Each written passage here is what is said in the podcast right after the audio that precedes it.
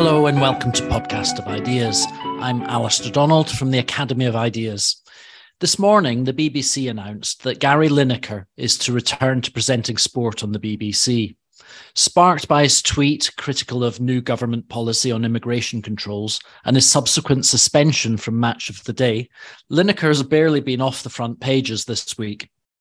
It raised all sorts of questions about the tweet itself, the action of Lineker's supporters, the response of the BBC, and also wider issues of impartiality, of free speech, which seems to have gained some new, perhaps opportunistic supporters, and also of the wider ramifications of cancel culture and the reticence of some who might have been expected to argue against Lineker's sacking to do so. To discuss this week's events, I'm joined by my Academy of Ideas colleagues, Claire Fox, Rob Lyons, and Ella Whelan.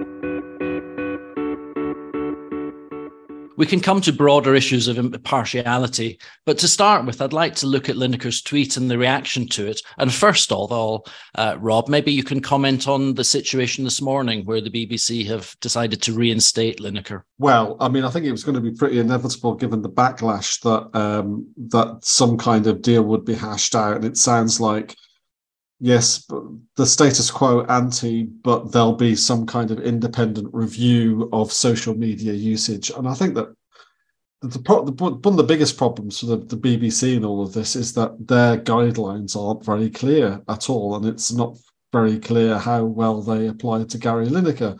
Um, so uh, uh I think I think that's a, a sensible move, um, and I, th- I think that the big problem in all of this is that it calls into question free speech. And I think that that whatever I think about what Gary Lineker said, and whatever I think about the questions of impartiality and contracts and guidelines and all that sort of stuff, at the end of the day, would would, would we should always uh, sort of bend the stick towards protecting free speech and protecting people's uh, ability to um, comment on the on the world, whatever you think of his uh, the, the quality of his comment, which was pretty dreadful, really.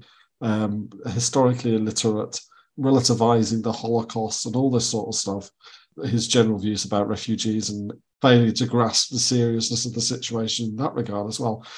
But I think in the in the end, they they just had to come up with some kind of deal to sort of make this go away for a while. Okay, well, let's go back to his original tweet then, Ella, and just uh, try to get to grips with it because he tweeted it out, and all of a sudden there was a huge number of people that all of uh, seem to be in favor now of free speech, who up until now seem to have been conspicuously quiet on this issue.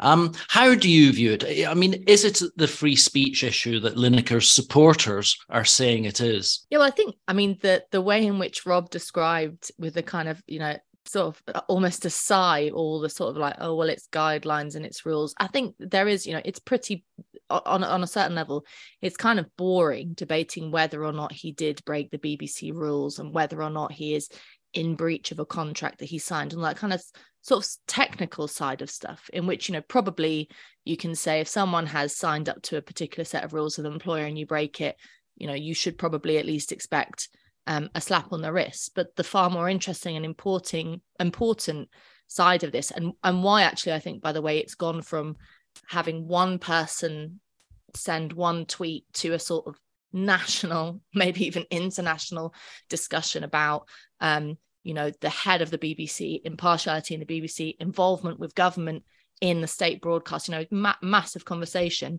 um, is because we're living in a time when the idea of someone being able to speak freely and uh, even if that as rob says is uh, you know a ridiculous kind of nus level sort of um, lame comment about everything that i don't like is like the 1930s i think it tells you how um, how sort of contested and important the issue of free speech and censorship is today. And you know i think most people most people look at what gary Lin- most people know that gary lineker sounds off a lot on social media is sort of what he does and if he was um I think most people look at him and say, well, if he was a, a, presenter on Newsnight, it would be pretty obvious that this was unacceptable. But you know, it's unlikely that, um, or at least you sort of hope it's unlikely that the Home Secretary is going to be listening to what him and Ian Wright sort of think about small boats over the, you know, over the rest of the country.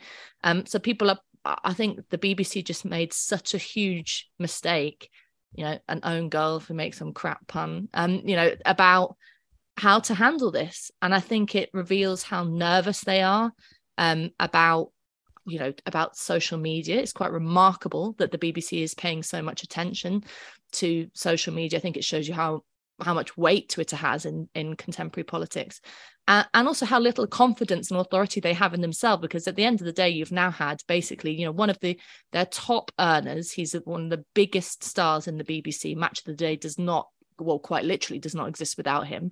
Um and they've had to you know completely row back grovel and apologize and they just look like fools. It's kind of, they've it's an incredibly embarrassing moment for the bbc and sadly because his view was so stupid gary lineker looks like he's been vindicated Claire, where, where do you stand on this? Because many of the people who are uh, critical of Lin- Lineker and what he said have pointed out that he signed a, a new contract reasonably recently. That it, the context for this is a situation where the BBC has is in this struggle to improve its impartiality, and therefore it's not unreasonable for them to demand a, a level of behaviour that's consistent with both what's in his contract and with the set of guidelines on social media usage and conduct of a presenter. I mean, albeit not a journalist, but nevertheless a presenter. But I think that Ella's right that the, the danger is that we start having arguments about a contract none of us have seen. And one of the ambivalent relationships that the BBC has with its talent is often that they are on freelance contracts that do not make the same demands as if you worked as an employee. So, in that sense, I've no idea whether he broke or did not break anything contractually. Where it becomes confusing is, um, first of all, that football commentators have become embroiled in politics more recently anyway we know that football is no longer become is not a politics free zone i don't mean match of the day but i mean we only have to look at the arguments around black lives matters taking the knee and indeed qatar which let's be honest um, I have to say that Gary Lineker is not free from criticism on if you're going to start having some concerns over uh, human rights and, and you know exploitation and vulnerable people and so on. I thought it was absolutely remarkable when that he put out his statement of reconciliation after he had had his frank talks with the BBC. He said, you know, I'm don't worry, I kind of, you know, I'm going to be calm and thank you everybody and it's all been very and then he said but i haven't suffered as much as the people on small boats arriving on this island blah blah blah. And you think god he can't help himself. You, you know it's kind of become a sort of tic that that that that that people feel they have to say the right thing. But where it's complicated technically is for example michael portillo you actually made some interesting points on this on gb news at the weekend but he does a trains program as a freelancer, but for the BBC. But he then is also on political programs commenting. Well, I mean, he was while he was working with the BBC. He was on the Moral Maze with me. That's political commentary, and he was on Andrew Neil's program. And so I just think it's not as straightforward for those people who say he should only ever be allowed to speak on football. His contract wouldn't. I mean, it's just not as simple as that. So that we can talk about that in more detail. I think the, the broader context, though, well, there's two things. One is that um, Gary Lineker has been writing rude tweets about anyone who didn't agree with um, him on the Remain side since the Brexit vote in 2016. He's actually lashed out at Leave voters in ways that I found deeply offensive and and and you know uh, annoying and you know actually offensive and upsetting in some ways um, and he was part of that whole cabal who's done so. And the BBC didn't really take him to task for that. What's what happened here, which is makes it slightly peculiar politically, is that he made his point about a government policy. The government then ridiculed him in the House of Commons, and then the BBC act. So, at a superficial level, it looks as though he's being reprimanded for criticising the government of the day. And that's why you get all this, the BBC's run by Tories palaver going on, which I'm not taking it on face value. I'm simply saying that slightly confuses it because when he was been lashing out at, um, you know, voters, as it were, there was less intervention by the government. That's the first thing. But the, the, the second context, very important, is the issue around refugees and migration, which we know is highly contentious at the moment. And actually, all that Lineker did was say what is happening. I mean, it's been said in the House of Lords that, you know, that this policy is verging on 1930s fascism. I mean, I've heard bishops say similar things in the House of Lords on a debate on small boats and migration last year. The standing up and calling people far right because, for example, they're concerned about people in local hotels. I mean, people have been called far right for being opposed to low traffic neighborhoods. I mean, you can get called far right and Nazi. 1930s Germany was regularly used to attack Leave voters um, by people on the left, like Paul Mason, um, by Owen Jones, and all of these kind of characters. So we've become very lazy in our relativism of the Holocaust, and to imply that people who are concerned about small boats um, are, are somehow fascist. I think what's happened is that that's why it became such a big split because so many people are just so fed up of feeling that their motives are impugned in that way that they abandon their commitment to free speech and say Lineker deserves to be sacked, which I think is a real mistake, by the way. I think I, even now I'm getting attacked and I'm saying they, I, I, mean, on social media myself, by people who were free speech, who say, I've given up on free speech. There must be consequences for this speech. All the arguments that have been used for, for censorship by the snowflake, easily offended crowd are now being deployed saying, no, this is we should have got rid of him. You know, and I, in other words, my fear is at the end of this, Lineker's been turned into a free speech martyr, which he doesn't deserve. The people who gave solidarity to Lineker have never given solidarity to anyone else who've been cancelled, you know, get away with being on the side of the angels. And the people who should be consistent on free speech are so exasperated an atmosphere in which their views are demonized and delegitimized as on a par with Nazism, that they actually abandon free speech. That's a terrible outcome. It does seem to me that wherever you turn on this matter, you, it's a house of horrors. I mean, whether it's Lineker and what he said, whether it's his supporters, whether it's the actions of the BBC, or indeed whether it's the actions of the 36 Tory MPs who started writing letters demanded that he be sacked. It just seems that there's no redeeming factors whatsoever in this in, entire issue.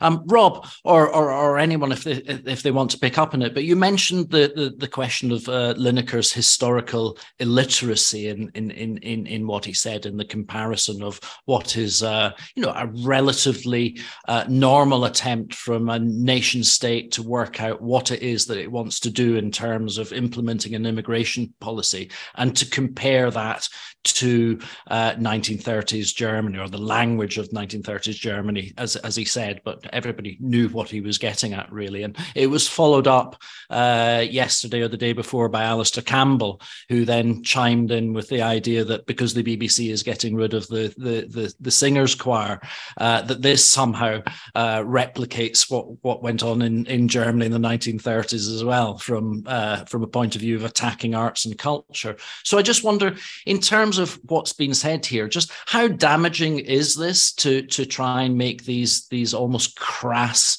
analogies? Well, I mean, the problem in, in Germany in the 1930s wasn't about immigration, it was about Germany's own citizens being vilified and um, persecuted. Um, I, I, was I, I, was reminded of the a line in the song "Cool for Cats" by um, Squeeze, which goes something like, um, "She doesn't mind the language; it's the beating she don't need," and that's ex- exactly what the situation was in uh, 1930s Germany is that yes, of course, there was all this vitriol being directed at Jewish people, but the, the rea- reality was that you know being beaten on the streets. We we saw you know the, the most obvious example is Crystal Kristallnacht. You know, that's the state of play. Whereas in um, the UK, the, the Home Secretary can say, we're welcoming refugees from Ukraine, from Hong Kong, from Afghanistan, from other countries as well but we need to have some control over it and we can't have a situation where boats can just land on our shores and p- people will then be, be, be kept here for for months or even years waiting for claims to be decided and so on and so forth it's it's, it's dangerous for those people who are traveling on those boats and it's Um, it, it, denies the UK the opportunity to decide who should or shouldn't live here. And that is a perfectly reasonable position. And you can argue about whether we should have, be more liberal on uh, immigration or less liberal, but um, that is a perfectly respectable problem to identify. To, to then take anything that you like and say this is like the Nazis is is one it, it relativizes and trivializes that experience of the 1930s and 40s and and says all it's all just on a spectrum rather than the sort of unique horrors of of, of Nazi Germany.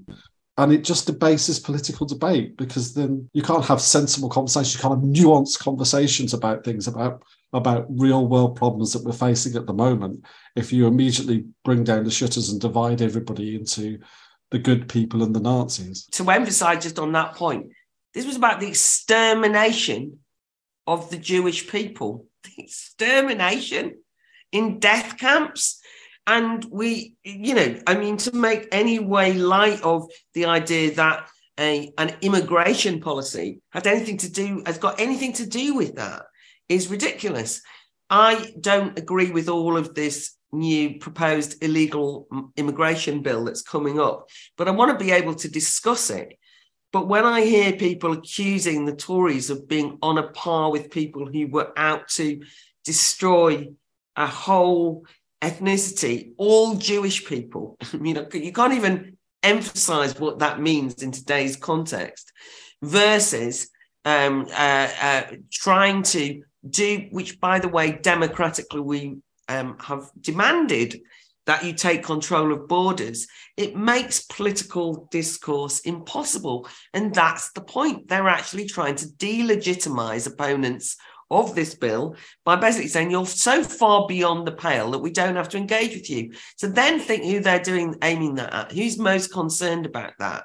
Well, they would say, you know, the people say, oh, it's the far right, the Nazis. But they're often talking about ordinary people um, who have for whatever reasons, feel that the refugee crisis is a lightning rod of A, the refusal of a government to do what they asked, which is to take control of the borders, or B, whose towns and localities suffering under the not the recession but the cost of living crisis and so on are now having to look after and um, uh, pay lots of money for a failed um, refugee asylum system and the hotels and all of the usual things. But nobody ever shows empathy with ordinary people's views on this question. Why is it that Gary Lineker has to say this is nothing on the suffering of the refugees? He could say, and this is nothing on the upset I've caused those people who are legitimately worried about the refugee situation, and I compare them to Nazis. He didn't say that though. It's only one group only. And so obviously many working class people are furious about this situation. Ella. The, the problem is, and this isn't sort of come as a surprise to people, but the way in which Gary Lineker and the kind of people who use the sort of 1930s, this is all Nazis um, mode of of kind of engaging politically. The problem with it is, is that it's so superficial and it's so insubstantial. And you can tell that by, you know, in his um, response to the BBC apology in his tweets, where he sort of you know, is just kind of pretending to be magnanimous and say, "Oh, thank you so much. I, I you know, I." I'm so glad to be back. He he's finished off by saying we remain a country of predominantly tolerant, welcoming, and generous people. But you know, you can't flip from saying we live in 1930s hellhole to then saying oh, actually we live in a, everything's fine and we live in a great country. And the reason why he tweeted that wasn't because he's changed his mind politically, but because he thinks he's so sort of is such an egomaniac that he thinks the proof of him being reinstated at the BBC says something more broader about the nation's that the nation is behind him in thinking that that you know the Tories are like uh, the Nazis and that actually he's you know completely justified. It would be easy to say, well, it's just Gary Lineker, he's just a sports pundit, so what? Who cares? Move on. But but the problem is because this is the level at which the debate about immigration is is being is taken place at the moment you know either you on such insubstantial sort of shallow lines as either you are a lovely moral person who loves immigrants and you know in this sort of like you know totally kind of apolitical way actually um, or you're a horrendous racist and a bigot And you can't get to grips with the fact that so much of this debate is in difficult gray area. So much of it is about, you know, weighing up kind of boring things like how many resources does a community have? What is the kind, you know, you know, not to get kind of hung up on numbers, but, you know, you do have to do some kind of relatively boring political assessment of saying, if you've got a government that literally will not put its hand in its pocket for anything you know related to the cost of living crisis or anything like that and then suddenly you've got you know what seems like an uncontrollable situation and borders that's going to cause tensions. And that doesn't make you a sort of bleeding heart liberal or a horrendous racist. Most people sit somewhere in a kind of awkward middle and you know contributions from Gary Lineker like this i think it's important because it just shows how how sort of tied up in shallow debate we are. And by the way, the fact that Rishi Sunak, you know, in, doesn't have the kind of foresight to say, I don't, I'm not, no comment on this. I'm not going to make, you know, uh, uh, this is up to the BBC, leave me alone. The fact that he had to, a bit like Gary Lineker, come in and say, oh, well, it's the BBC's business.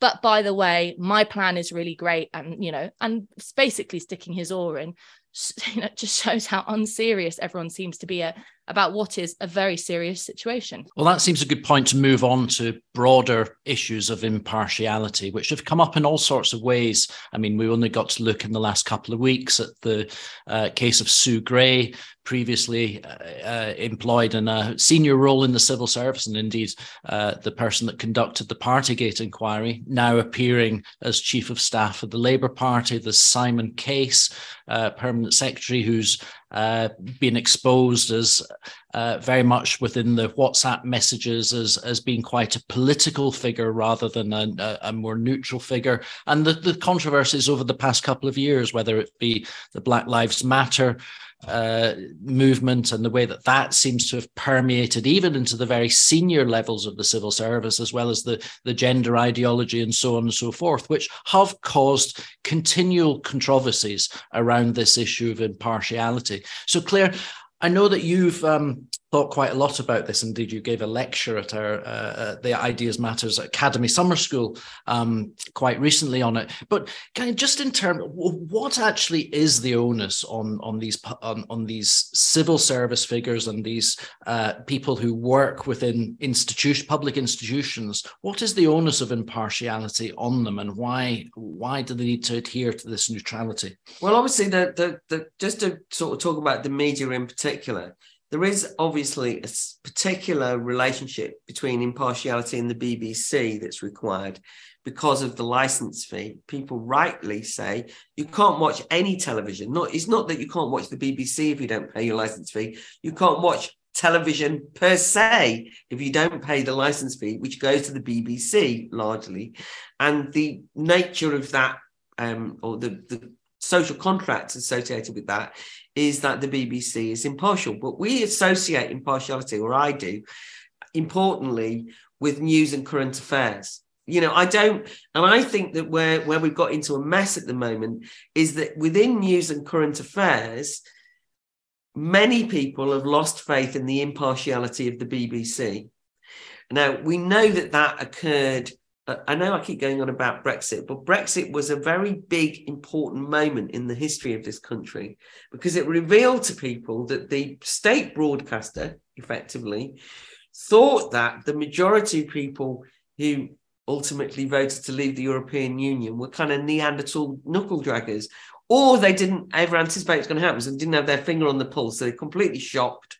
So, so much for their kind of, you know, finger on the nation's pulse you know, I've I've told stories before about being on BBC programs and when I said I was going to vote leave and everyone laughing and they thought I was joking because it couldn't possibly be true that somebody who was a Radio 4 commentator could possibly vote leave. You know, this was like, and you know, and saying things like, does anyone know anyone who's going to vote leave? Those kind of comments were frequent in the build up to 2016. They then got a terrible shock but the nation saw and felt that they were being treated with contempt and had been. And the, I'm not going to rehearse everything that occurred then. So that gave a sense in which people felt that it was, or a section of society felt that there wasn't part, wasn't impartial.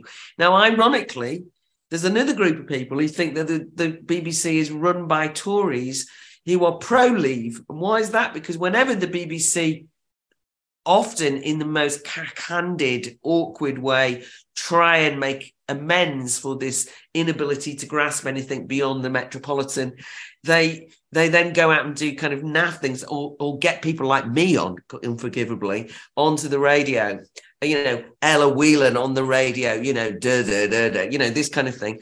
They then say, oh, the gammon are on, right? And therefore they're accommodating to the gammon and the Tory right wing, far right Nazis, if you know what I mean. So you've got everybody unhappy. And I don't think that means, by the way, the BBC are playing it well. I think that they've lost control. But I'm talking about news and current affairs. Now, because news and current affairs have emptied themselves out of that impartiality in some ways, other actors have added, added come in. So that's what I'm saying. It's become the, the default position of even football commentators. But actually, you'll now find that nature programs, you know, programs about animals and nature, um, have become, you know, what feels like propaganda for environmentalism rather than anything like a, a, kind of impartial, balanced view. And so it goes on and on. History programs, rather than being historical uh, um, accounts, brilliantly elucidating what happened in the past, have become mad in political issues around Black Lives Matters, critical race theory, and so on. Everything rewritten in a particular, even drama, not even drama, but you know, I listen to the Archers. I know, terrible. I listen to the Archers. So the Archers is constantly and endlessly politicized. And then I thought it was doing quite well at the weekend in the catch up, only to discover that Stately Home has got a picture of, guess what? What? A slave ship. And now they're doing an audit of all their pictures. And I'm like, oh my God, this is relentless. So I think the problem is that impartiality affects institutions when people feel they can't trust them. And your broader question, just finish on this, because the civil service and all what we all feel is that all of these institutions, which you want to feel are disinterested enough to present you with the facts of the matter or do their job impartially so that they're not partisan and being a civil servant that means doing whatever your government tells you to do your politicians tell you to do because they were elected by ordinary people by the voters that they won't go, and I'm not doing that because I don't believe in it, or they won't try and rewrite everything according to a script that hasn't been embraced by everyone. I think there's a really huge problem here that we then lose trust in institutions. And that's a nihilistic dark hole none of us want anyone to go down. We did a, a, session at Battle of Ideas last year called No Minister, the Crisis of the Civil Service. The reference point, obviously, being the Yes Minister series of, of decades ago. And I suppose some people who come back uh, and, and, and say, you know, what's what's the problem here? Has it not been ever thus? I mean, in Yes Minister, the the civil servants crept around trying to manipulate the politicians, and you know, is there anything different in in today? So, Ella, have you have, have you any thoughts on on on that? I think there is something different today. Um, I mean, we know, you know. we know that, for example, there are the things go on behind the scenes, and there are collusions between government and the press, you know, as we've seen recently with Matt Hancock's very cozy relationship with George Osborne and the leaked WhatsApps. And, you know, we, so everybody sort of knows that that goes on.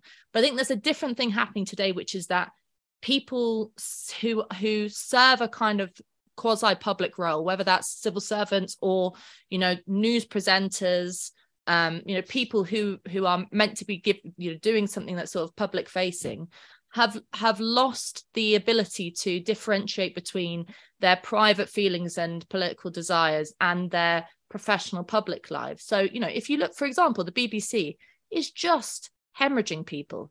You know emily maitlis andrew marr it's you know all, all these big political um, heavyweights are leaving not because the conditions are terrible at the bbc and they're not getting paid enough but because they just they they they feel the need so so greatly to voice their political opinions. I mean, Andrew Marr's gone to LBC or something, and you know, unfortunately, suddenly everything you ever he was such a good, you know, in many ways, such a good presenter because you he never let on what he thought, but you always had a suspicion. And obviously, anyone who's listened to him recently on LBC, you think, oh yeah, everything I thought he thought he does.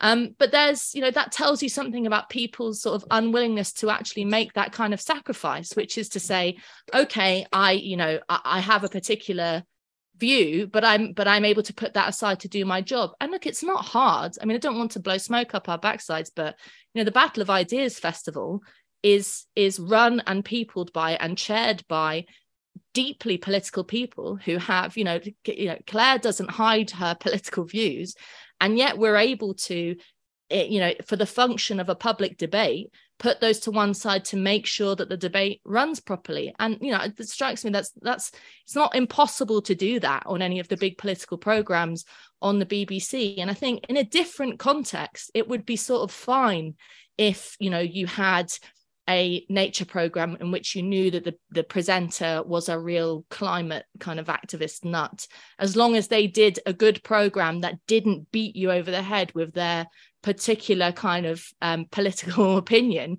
The problem is that doesn't happen. And I think people are quite cynical at the moment in this idea that cynical about the idea that you could have a separation between private and professional life.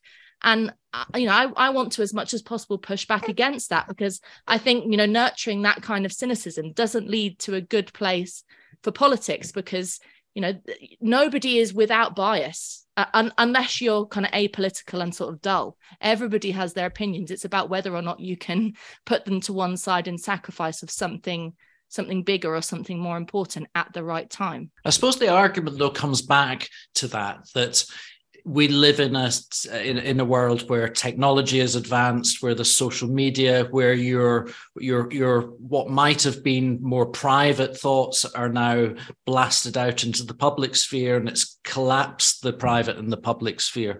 And i wonder robert do you give any credence to that or or is that just a, a side issue? Well it's it's still the case though that if if you wish to because of your role um, you uh, you can put aside um, what your your personal views, then you can still do that. I mean, I think Andrew Neil's quite a good example of somebody when he's doing his job on the BBC of interviewing somebody. You don't feel that there's there's uh, any favours being granted. The fact that Boris Johnson refused to appear on his interview program um, in the run up uh, to the last general election is a very good example of the fact that he was going to get roasted by Andrew Neil, who is probably, you know, is broadly speaking a conservative uh, leaning person. So he no fear or favour being granted, and that's the job that a um, in these particular roles, that's their job, um, and therefore they do have to, as Ella says, put these things to one side. Um, so we can do it yeah, and we should do it. And I mean, Nick Tim- Timothy in the Telegraph today talks about um, uh, impartiality as all right. It's a it's a fiction to to a degree, uh, but it's a useful fiction. And if we all try to kind of go along with it and and and at least embody the spirit of of impartiality and fairness, then that's yeah. better than a world in which we have all our news channels, for example, become entirely biased. I mean, I don't want a world in which um, as we see in America, where there's you know you've got your CNNs and your MSNBCs versus your Fox News and so on. I want a place where I can at least try and go along, and the, uh, and the news will be presented to me, and an endeavour will be made to try to be balanced, even with the slightly blinkered worldview of the, the people producing news at the BBC and whatever. There'll, there'll be some attempt to do that. Um, and uh, yeah, and, and, and, people can do, can do that. I mean, I think that the, the rot for me started when the BBC made a very explicit thing that they were no longer going to be uh, balanced about climate change. They had a seminar, they invited some eco activists and some activist scientists along, and they said, right, from now on, we are not going to be balanced about climate change. Um, and I think that, that once you've set that precedent, um, I think that that's um, that, that, that's just a, a, major part of how the rot set in listening to the radio this morning, um, you know, there's this kind of sort of row going on about one of the David Attenborough programs, which you know isn't going to be one nature program that isn't going to be shown because uh, on the television it's only going to be put on iPlayer because it'll, you know, supposedly people saying create a right wing backlash. And you know, when questioned about this, one of the people involved in the program said, well, yes, we've made that decision, but you know, it's important that everybody does more to save the climate. It's important that we get corporations. It's important, you know, this is that's not impartial. There's there's nothing impartial about that. There's nothing that's completely biased. You know, it's completely bypassing any kind of discussion about anything to do with how we might address climate change. And it's just, you know, that the kind of deification of David Attenborough driving me mad on a daily mm. basis, but particularly on this issue, which is like, you know, if anybody doesn't agree with David Attenborough, you're a far right Nazi and your views should just be sort of discredited as a, some kind of backlash. I mean, th- it's enough to make you want to sack them all that. I did I did laugh at that interview this morning though, because the interview on the Today program, the major news program, which had just been discussing impartiality, was with the UK head of the WEF discussing this new series by uh, David Attenborough, who are part funders of the series of David Attenborough. Which, I mean, can you imagine if it was Shell or ExxonMobil, the funders of the new series for the BBC of David Attenborough, and the fact that they were treated with, you know, absolute decorum, no attempt at journalistic um, interrogation, other than to say, is it true or is it not true that this sixth program. This is the, the BBC having a go at the Guardian because the Guardian say the BBC have banned, spiked it and so on. But this was kind of internal round, wasn't a query about the partiality or otherwise of this series of documentaries, which it was pretty obvious is not going to be impartial. But I think that one of the things that is a problem for the BBC, and this just kind of sums up the difficulties they've got at understanding themselves what's going on, I think, which is that if you, I mean, I heard that Roger Bolton, who used to be um, uh, run the kind of media, comp- I can't remember what it's called now, um, program on Radio 4, he's a kind of, um, uh, anyway, he used to be where you would complain if you had a problem with uh, problems on the BBC. And uh, he's very much a Mr. Impartial man. He's certainly somebody who probably would I think we might say might even have some sympathy with Gary Lineker. But he's definitely a believer in impartiality.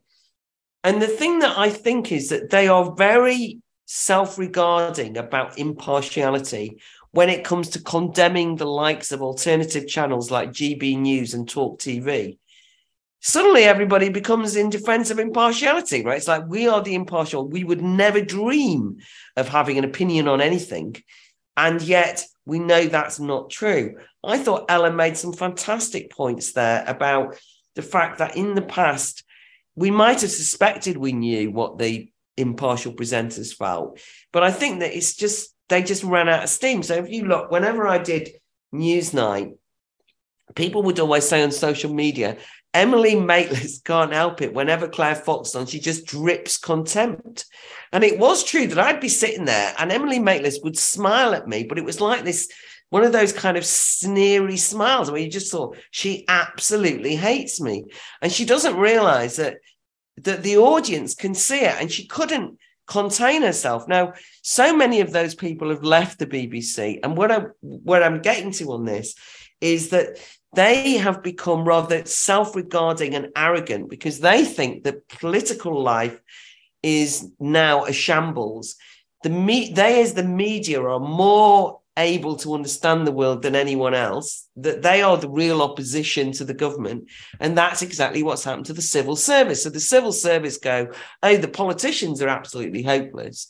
So there's a sort the vacuum at the heart of political life, which we know is true because both the Conservative Party and the Labour Party are, are almost hollowed out versions of themselves, have left a vacuum into which people who previously had a role but which was contained have basically come full swing and uh, you know come out. And so emily maitlis really believes and not just her i don't want to have a go at her particularly all of them believe that they are compensating for this gap in the political market.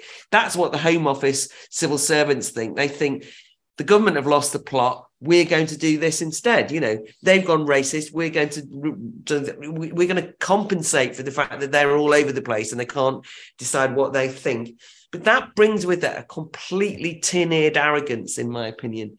And that's why these people don't even hear themselves.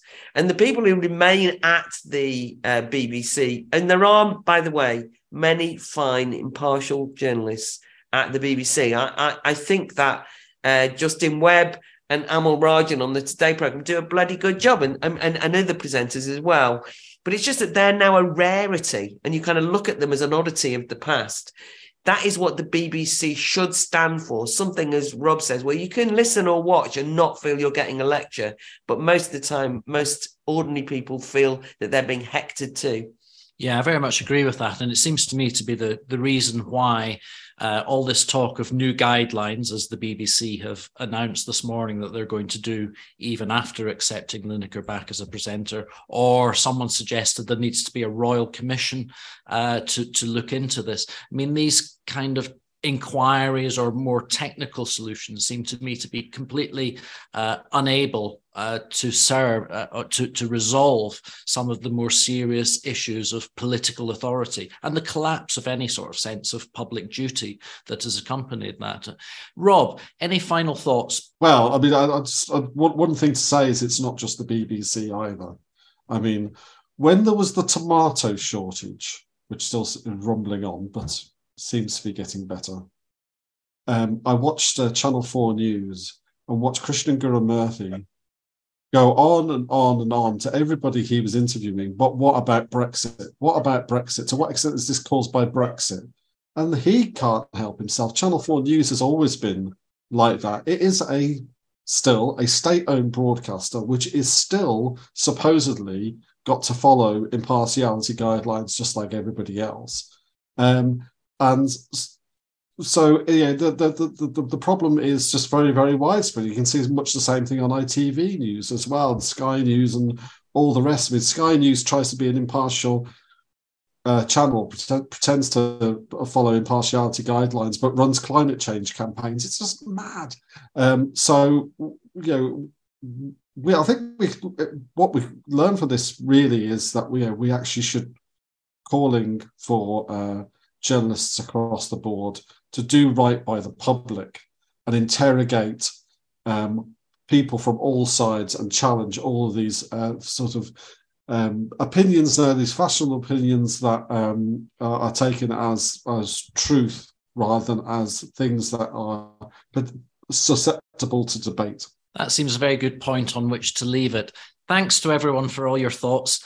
I think this issue is definitely going to run and run. We've certainly not heard the last of it, and it's something that we're definitely thinking about how to feature within Battle of Ideas Festival later this year. And no doubt we'll come back to it on this podcast uh, time and again. Thanks very much. You've been listening to Podcast of Ideas. Do subscribe on your favourite podcast feed, and you can also sign up to our regular Substack at clairefox.substack.com. See you soon.